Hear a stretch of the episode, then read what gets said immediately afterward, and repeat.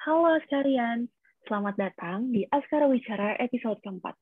Hari ini Askara Wicara episodenya spesial lah sekalian, karena hari ini ada aku Alia dan Aku Dimas yang bakal nemenin kalian di Askara Wicara hari ini. Nah, sebelum mulai, aku mau nanya dulu nih, kamu pernah nggak sih, Dim, meragukan kemampuan diri kamu? Atau mungkin kayak nggak pede atas hasil pekerjaan kamu? Hmm, kalau dari aku sendiri sih pernah ya ngerasa kayak gitu. Mungkin sebelum mau wawancara organisasi, aku suka takut gitu dan nggak percaya diri sama kualitas diri aku. Nah, then you are in the right spot. Karena hari ini kita bakal membahas lebih dalam mengenai self-doubt. Oke, kan kita mau ngebahas self-doubt nih, Dim. Kamu tahu nggak sih self-doubt itu artinya apa? Kalau setahu aku ya Al, self doubt itu kayak kita tuh nggak yakin sama uh, diri kita gitu, kayak nggak pede aja sama kemampuan diri kita. Nah, bener banget. Jadi, secara umum, self-doubt itu dapat diartikan sebagai perasaan ragu dan tidak percaya diri terhadap kemampuan diri sendiri. Self-doubt juga bisa terjadi karena adanya bisikan dari inner voice yang bersifat negatif. Nah, bisikan-bisikan itu bisa membuat kita mempertanyakan kemampuan diri kita. Oh, kayak gini nggak sih Al? Kalau inner voice kita tuh ngomonginnya hal-hal yang sedih, atau kayak kegagalan yang pernah kita rasain, itu bisa memunculkan perasaan ragu dalam diri sendiri. Kalau aku sering tuh ngerasa ketakutanku muncul dari kata hati diri aku sendiri. Kamu tahu juga nggak, Al, kalau self-doubt itu bisa muncul dari respon orang-orang terdekat kita juga. Maksudnya kayak gimana tuh, Nim? Nah, sebagai manusia, kita kan nggak luput dari sebuah kesalahan. Nah, respon-respon orang yang terdekat kita itu terhadap kesalahan kita bisa menjadi faktor munculnya perasaan self-doubt di diri kita. Misalnya nih, eh, kita melakukan kesalahan, terus orang terdekat kamu bukannya memberikan bantuan, malah menganggap kesalahan yang kamu buat itu bodoh atau sesuatu yang seharusnya nggak kamu lakuin.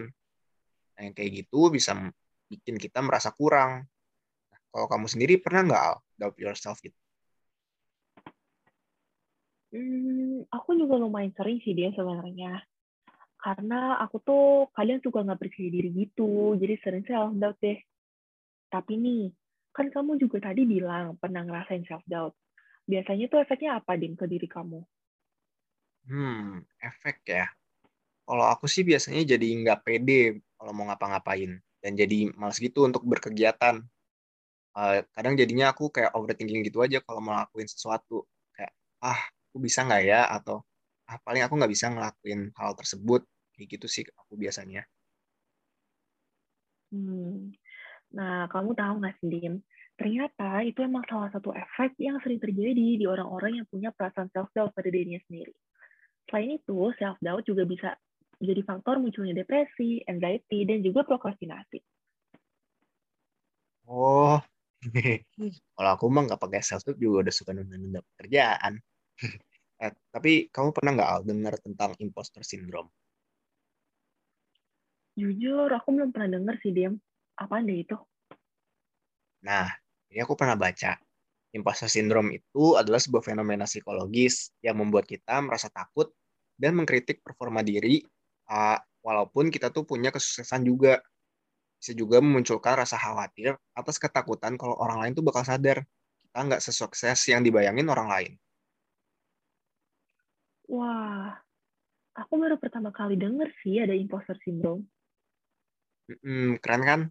Nah, kan kamu pernah nih Al ngerasain self-doubt. Gimana sih cara kamu untuk menanginnya atau menghadapinnya gitu? Kalau aku biasanya tenangin diri dulu sih, biar pikirannya tuh juga clear gitu dan gak negatif-negatif banget. Aku juga berusaha sebisa mungkin buat yakin atas kapasitas diri aku dan berusaha bersikap lebih optimis. Hmm, aku juga sering sih pakai cara kayak kamu. Paling aku juga kayak nginget-nginget hal-hal yang menurut aku tuh sebuah pencapaian tinggi di dalam hidup aku. Kayak misalnya aku berhasil masuk ke perguruan tinggi yang aku pengenin Nah, hal-hal kayak gitu bikin aku sadar kalau aku tuh bisa ngadepin apa pun dan harus yakin sama kemampuanku sendiri. Wah, oke okay, oke. Okay. Bisa aku pakai nih caranya lain kali. Gimana nih sekalian? Udah makin paham kan sama everything about self-doubt? Semoga setelah mendengarkan podcast ini, kalian tahu seberapa penting dan hebatnya kalian masing-masing ya. Sampai jumpa di Askara Wicara episode selanjutnya, Askarians.